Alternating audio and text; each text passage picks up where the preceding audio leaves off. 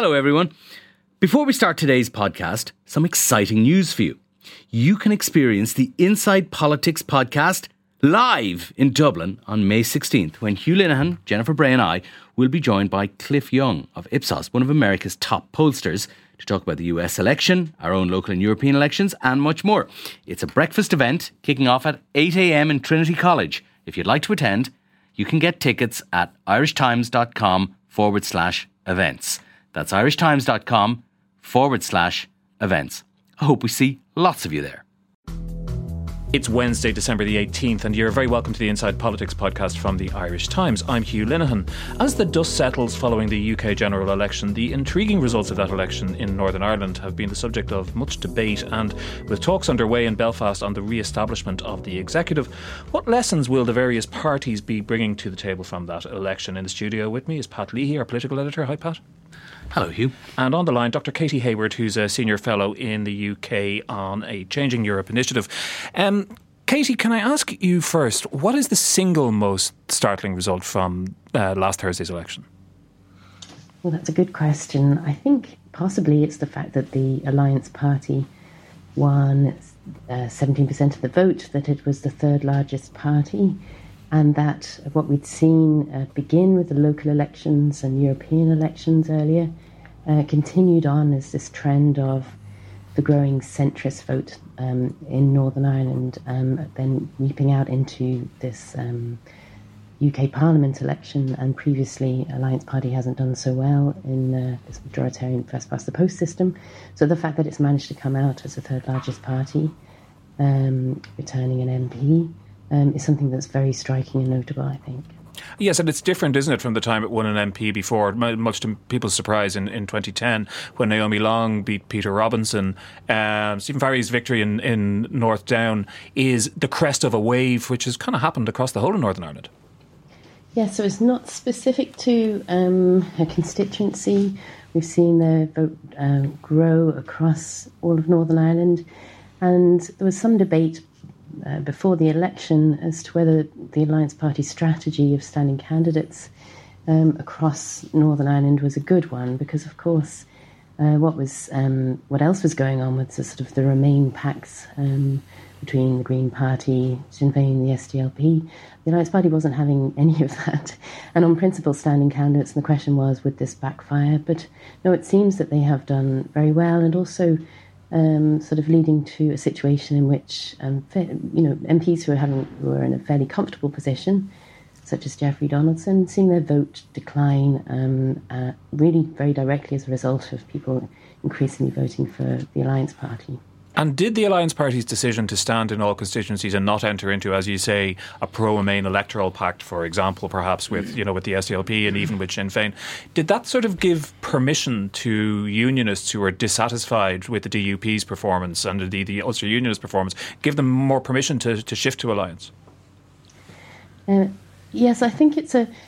So the question is: Is it a was it a was it a positive vote, or was it a, a protest vote? Mm. Um, and if you look at um, where that vote might be coming from, I mean, very clearly, the Alliance Party is a pro-Remain party, but also, I mean, it's notable that it had its manifesto out first amongst all the Northern Ireland political parties, um, a very detailed manifesto setting out policies across a wide range of areas for Northern Ireland. Um, including areas that would be seen, you know, to be matters of urgent concern, such as relating to health.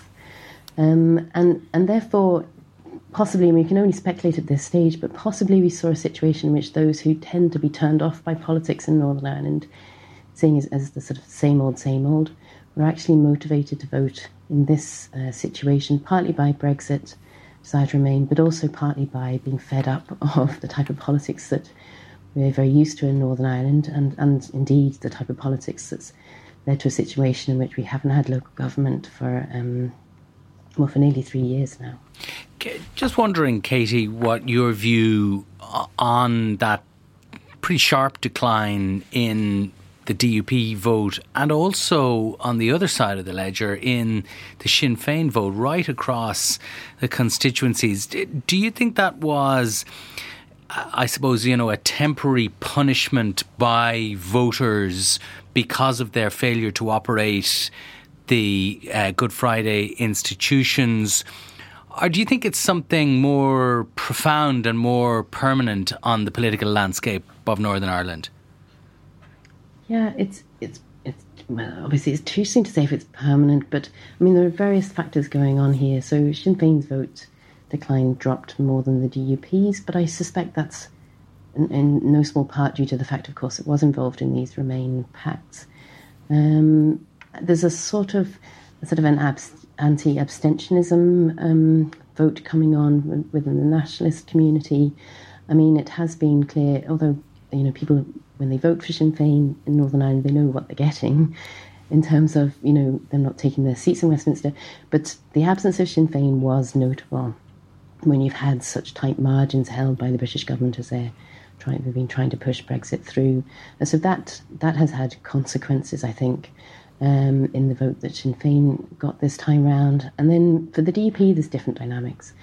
Um, there was clear anger from loyalists through sort of middle-class traditional unionist voters with the way that the D U P handled their position of influence and the way everything ended up with Boris Johnson.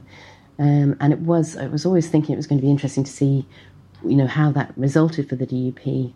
Um, it seems that they managed to get loyalist voters out to support them. But yes, that middle ground, the sort of softer unionist vote, uh, seemed to have um, gone more towards the Alliance Party. Um, and it will be interesting to see now how that translates. Um, a lot, it seems that they're interpreting it as, both Sinn Féin and the D U P, as a sort of a mandate now to get these the sort of Strand One institutions up and running again, which can only be a, a good thing. But longer term, will that affect how they try and approach that middle ground? Uh, that'll be interesting to see how they how they handle that. I, I think, you know, how the D U P reacts to this is one of the central questions now for Northern Ireland, and it, it, it's it's almost, you know, a, a question of what the psychological effect on the D U P of the not just the result but the failure uh, of its efforts at Westminster, where it was in a position of unprecedented influence, but it has played that so badly that it has backfired on them from a unionist point of view. There's also the question, the future, the question of the future of the leadership of the party.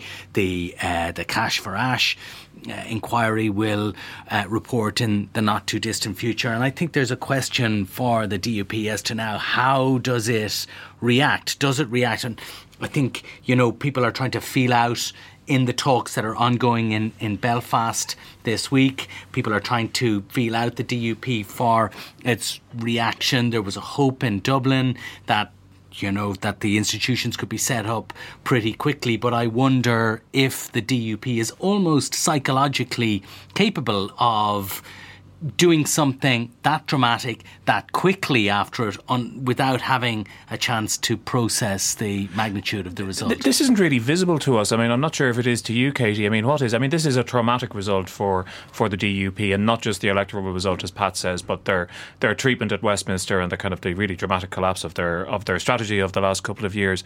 They must be in a state of, if not shock, some kind of, they have to reflect and consider where they're at, do they? Yes, I, and uh, that that's bound to happen. Uh, but there's a there's one thing in with regards to their strategy in Westminster. I think it's fair to acknowledge the fact that, you know, the D U P's approach to the backstop um, and their objections to it, I mean, sort of reflected a wider trend that was going on in Westminster itself, and that was a denial that um, Brexit would involve compromise, um, and. you know, things that would be uncomfortable. Um, and so they were pushing for something that would involve no discomfort or as little as possible. And that, that of course, had proved to be impossible. And then it ended up uh, in a way that really um, hurt them. Um, then there's the other question of, of domestically and how they respond to all these challenges. Um, notably now, I think there's a sense that, well, obviously, Johnson's got his very strong majority. No, you know, no political party in Westminster is going to be siding up to the D U P and trying to keep them on board. So um, the focus now comes back to Stormont and what they can make of that. Um, and we really do it's a real challenge for leadership now. Um, and what at the moment when you think, you know, um, there are such acute challenges for not just for unionism, which which are very real, I think, but for Northern Ireland more particularly in, in all sorts of areas. How does the D U P act in response to that? How, what leadership does it show? And there is a concern, I think, that, you know, if we look at how it's responded to such acute challenges in the past for a sense of insecurity in the union, it tends to move towards sort of um, more, you know, hardline positions, intransigency, if you like. And, and we're seeing that in sort of the Love Ulster rallies. I mean, that very traditional expression of unionism and defensiveness. Um, it could go more in that direction, or instead it could reach out to the middle ground. And um, we'll, we'll, you know, this is a critical moment for seeing which way it's led. There's um, Newton Emerson in the Irish Times a couple of days ago was arguing that there were two competing fantasies at play here. That the D U P thought that they were uh, they were part of they had a fantasy of a, of a new form of British nationalism, which was their alliance with parts of the Conservative Party. Whereas in fact it turned out it was English nationalism, which was only too happy to jettison them when as soon as that became convenient. But that equally on the on the Republican side, on Sinn Féin's side, there's a fantasy of reunification being within grasp. There's at least a rhetorical commitment to that within a five year span. Uh, as Mary Lou MacDonald says, and that's probably further away as well, isn't it? I, I would be very cautious about. I think people have read across the fact that we have now have more nationalist M Ps and than unionists. People have read all sorts of things into that, um, and it's a very simple understanding of uh, of what unification would involve. And certainly, I mean, without a doubt, the United Kingdom Union is under enormous strain. Um, and uh, really, um, I mean, it's it's true to say that, you know, if Brexit has been interpreted in one particular way, it's in, in the way that English nationalists have wanted to see it. And the reclaiming of sovereignty is really very much focused on what it means for, for England and all sorts of consequences. I mean, the you know, the neglect of concerns from Scotland and Wales um, is really now coming home to roost in the form of Um, the, the surge of the S N P in Scotland. So yes, the union's under pressure, and of course this is inevitably seen as an opportunity for Sinn Féin. Um, but it would be wrong, yes, then automatically to, to see this as um, leading to momentum towards Irish unity. We're definitely entering a process of great flux and change, um, not just for East-West relations, Britain, Northern Ireland, but also North-South. And how that's navigated is really going to be an enormous challenge for uh, for leadership across the political parties in the region. But Pat, if I could put a question to you, if we have a new dispensation or an emerging new dispensation, as some people have argued, but the old duality, the nationalist unionist duality in Northern Ireland is replaced by a kind of a shamrock three-way kind of a, a, a structure with neither unionists nor nationalists holding a majority, and that is currently the case. That's currently the electoral situation, and with a, a, a growing group of others, for want of a better word. Well, that raises questions about the structure of the, the current structure of the Good Friday Agreement and how that should be represented uh, in, you know, in the Assembly in the future in terms of vetoes and, and all those kinds of things, and also a question about h- how Northern Ireland is going to think of its future, you know, over the next ten years or so.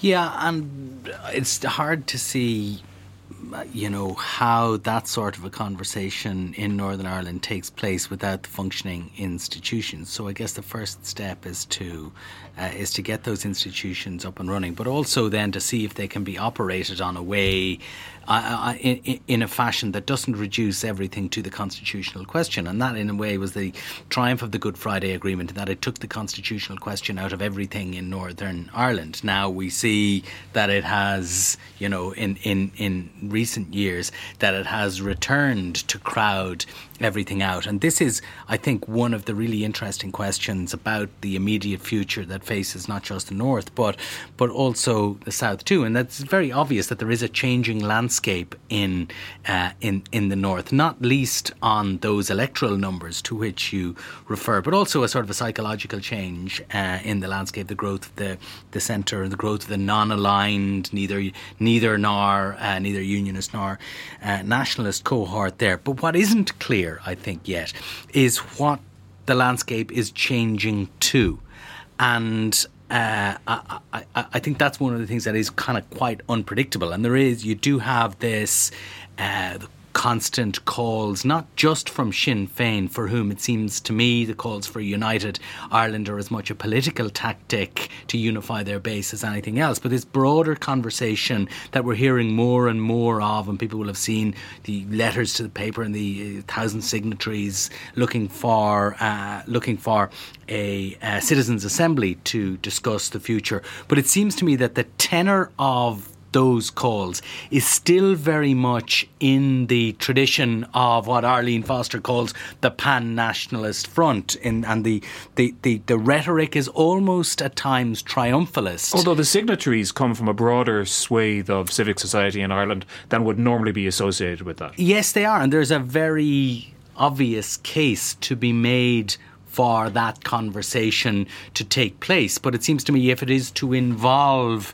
unionists, then it is going to have to be of a different tenor to uh, some of the calls that uh, that that we've seen. And I actually attended, there was a public meeting in Crow Park a couple of weeks ago by the Ireland's Future Group, and I attended that and just sat in the audience and listened to it, and I spoke to some people there. But much of the uh, much of of the The, the tenor of that discussion was, it seems to me, of the sort of, it's going to happen, they can get on the train now or they can be left behind, United Ireland is inevitable, now we have to start talking uh, uh, about it. And that, it seems to me, is not the sort of thing that is likely to encourage a million unionists to join in that conversation. There may be a, a type of conversation about Ireland's future that involves unionists, but I don't think it is what we've heard so far. What do you think of that, Katie? Yeah, it's, it's a great question. I mean, the problem is what Northern Ireland needs now, and possibly it always has, but is an environment in which we can move away from the, the binary. And, you know, this is the irony of the Good Friday Agreement, that it, it really asserted the that, that binary of both communities, two traditions. And it's been successful in that we have this new emerging group of people who are, aren't that, you know, bothered about either, um, and they just want, obviously, you know, jobs and security, et cetera, et cetera. Um, that said, identity is important, and I think in these, I mean, these things have to be addressed. The the, the, the world has changed, and um, Ireland is really going to be stretched and challenged by Brexit as it actually happens, um, and I do think it also, you know, raises an interesting potential for, for Ireland to think differently. Um, about what, you know, what it is to be Irish, et cetera, and more particularly the space for Britishness within Ireland, um, and those kind of things that obviously were being touched on thirty plus years ago with New Ireland Forum, et cetera. These things are back to the fore, but the difficulty now is that we won't have that European Union umbrella for for trying to deal with these things in an innovative way. Indeed. Um, so, yeah, I mean, there's, there's, there's, you know, very practical challenges to be addressed, mechanisms of governance, representation, et cetera, north-south, as well as within Northern Ireland and east-west.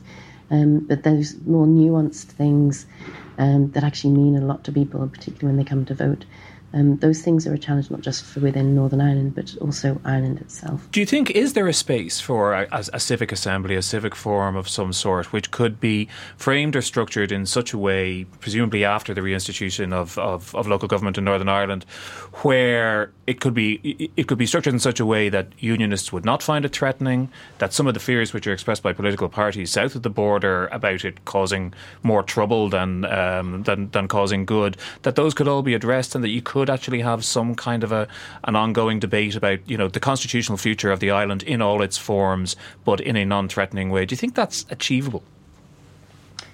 We, I think we need to distinguish between, so the civic forum that would, you know, that was allowed for um, by the Good Friday Agreement, that needs to be re-established. Some people would argue, you know, to be full, you know, have the full fulfilment of the Good Friday Agreement. So you'd have the civic forum within Northern Ireland as a means of having voices heard and influence decision-making in Northern Ireland that come from all sorts of sectors, not just the political parties. And then, of course, there's a civic forum north-south, again, that was never established. Um, but now there's a real need for it, one could argue, as um, in order to help manage, negotiate these, these, you know, this changing environment. A citizens' assembly would be something quite different, and you could see the potential use for such a thing, um, if it's a very specific question that is being asked of it, a um, very specific matter, such as in relation to a referendum, but possibly um, something that doesn't go quite that far, but that enables people to hear, you know, expert opinion and then make um, informed decisions and judgments on those things. And uh, there could be potential use for that, certainly diversifying out from the traditional forms of policy-making, decision-making would would be worth exploring, um, given the scale of the challenges now faced. Although, Pat, the Taoiseach doesn't seem very keen on this kind of a thing. No, he's not, and neither is the Fianna Fáil leader Micheál Martin, both of whom have have recently and regularly expressed scepticism about the timing of either a citizens' assembly or any sort of forum like that to discuss Irish unity. Their view is that at a time like this, when, you know, unionism is under stress, unionism is, is under pressure, there's uncertainty about the future of the union, that it's the worst time to uh, approach approach this issue. At the same time, it's very clear that, to some degree at least, the constitutional future of Northern Ireland is now a question in a way that it hasn't been in the past. The raw numbers make that point in and of themselves. And I think that there is a challenge not just for the next government, but for civic society to think of a way uh, that it can explore and address these questions while not being seen by unionists. And remember, it doesn't matter how we see it, but it's a, whether it can be ex- uh, established in such a way that it is not seen by unionists as simply some sort of a incarnation of a pan-nationalist front. And until I think that unionism is in a perhaps a more secure place, uh, whether that's because the institutions are up and running and functioning and have been for some time, then uh, I, I think the Irish government, any Irish government, would face questions uh, about it. I, I would say, I mean, the question is, how does unionism get to be in a more secure place? I mean, certainly by, you know, some means of reassurance from the British government, unlikely now, but anyway, it could, it could be asked for. But most particularly, any such, you know, citizens' assembly. The, the Irish government would need to go into it if it was to support it, and Irish Irish parties and participants would need to go into it expressing a willingness to change, so that it isn't just unionists aligning with, you know, the norm or the majority, but there's actually potential and a willingness there to adapt to um, to uh, include and respond to the concerns of unionists, and indeed the positive Uh, elements of unionist and British identity. And do you sense that that's not there at the moment behind this current initiative, or the kind of assembly which Pat was talking about is ending a couple of weeks ago? Do you not detect that there right now? I think I think it has to be. I think even the way that you move towards getting such a thing up and running, regardless of I mean, regardless of the kind of the language around it, Um, you'll have to be very careful to make sure right from the very beginning uh, that loyalists and unionists were seen to help shape the agenda, if you like, of these initiatives, rather than just being asked to respond to it. Now, on the other hand, uh, you know, the question always comes back, well, why doesn't why don't unionists themselves do some initiative to, you know, try and advocate the benefits of the U K union? I think we're sort of slightly beyond that now, and I think there is, um, you know, some some means by which uh, we can have more imaginative conversations, potentially about what, you know, what relations between these two islands might look like into the future. Um, but again, this would need to be a, a shared initiative, and not one that has particularly come from one quarter, and that that's going to re- in, require trust and relationship building, and it's going to take a long time. I think the idea that it can be done in a fairly rapid way um, is, is simply nonsensical. It's going to take um, a lot of care, and as I say, a, a, a trust that um, all parties going into it are willing to see quite substantial if not constitutional change. And I suppose, yes, and, and finally, Pat, I mean, the practicalities of this are that even in the best of all possible worlds, the, the executive is reconstituted and is back up and running early next year. Uh, then there's an election here in February, March, April, May, who knows, we'll know pretty soon, that there'll be no movement on these kinds of issues because of those political realities, at the very least until towards the end of twenty twenty. You've got to think so, and then Brexit towards the end of twenty twenty, you go into perhaps another cliff edge on Brexit. Brexit as the U K approaches the, the deadline, presumably without a trade uh, trade deal having been finalised by that stage. But there's another break on things as well, and that's the disinterest of the incoming British administration in Northern Ireland. And it's hard to see how, you know, these constitutional questions could be addressed in a sort of inclusive way without leadership and involvement from Downing Street. And um, I just think that is not going to happen, and I think there is significant evidence for that in the way that Boris Johnson has treated Northern Ireland thus far. All right, a long road to travel. We shall leave it there. Katie, thanks very much for joining us. Thanks also to Pat for joining us today. And that's it for today. Thanks to our producer, Declan Conlon. And remember, you can subscribe to us on Apple and Spotify, on Acast or your preferred podcast provider. You can get us at irishtimes.com slash podcasts. You can mail me at h linehan at irishtimes dot com, or you can find me on Twitter. Until the next time, thanks for listening.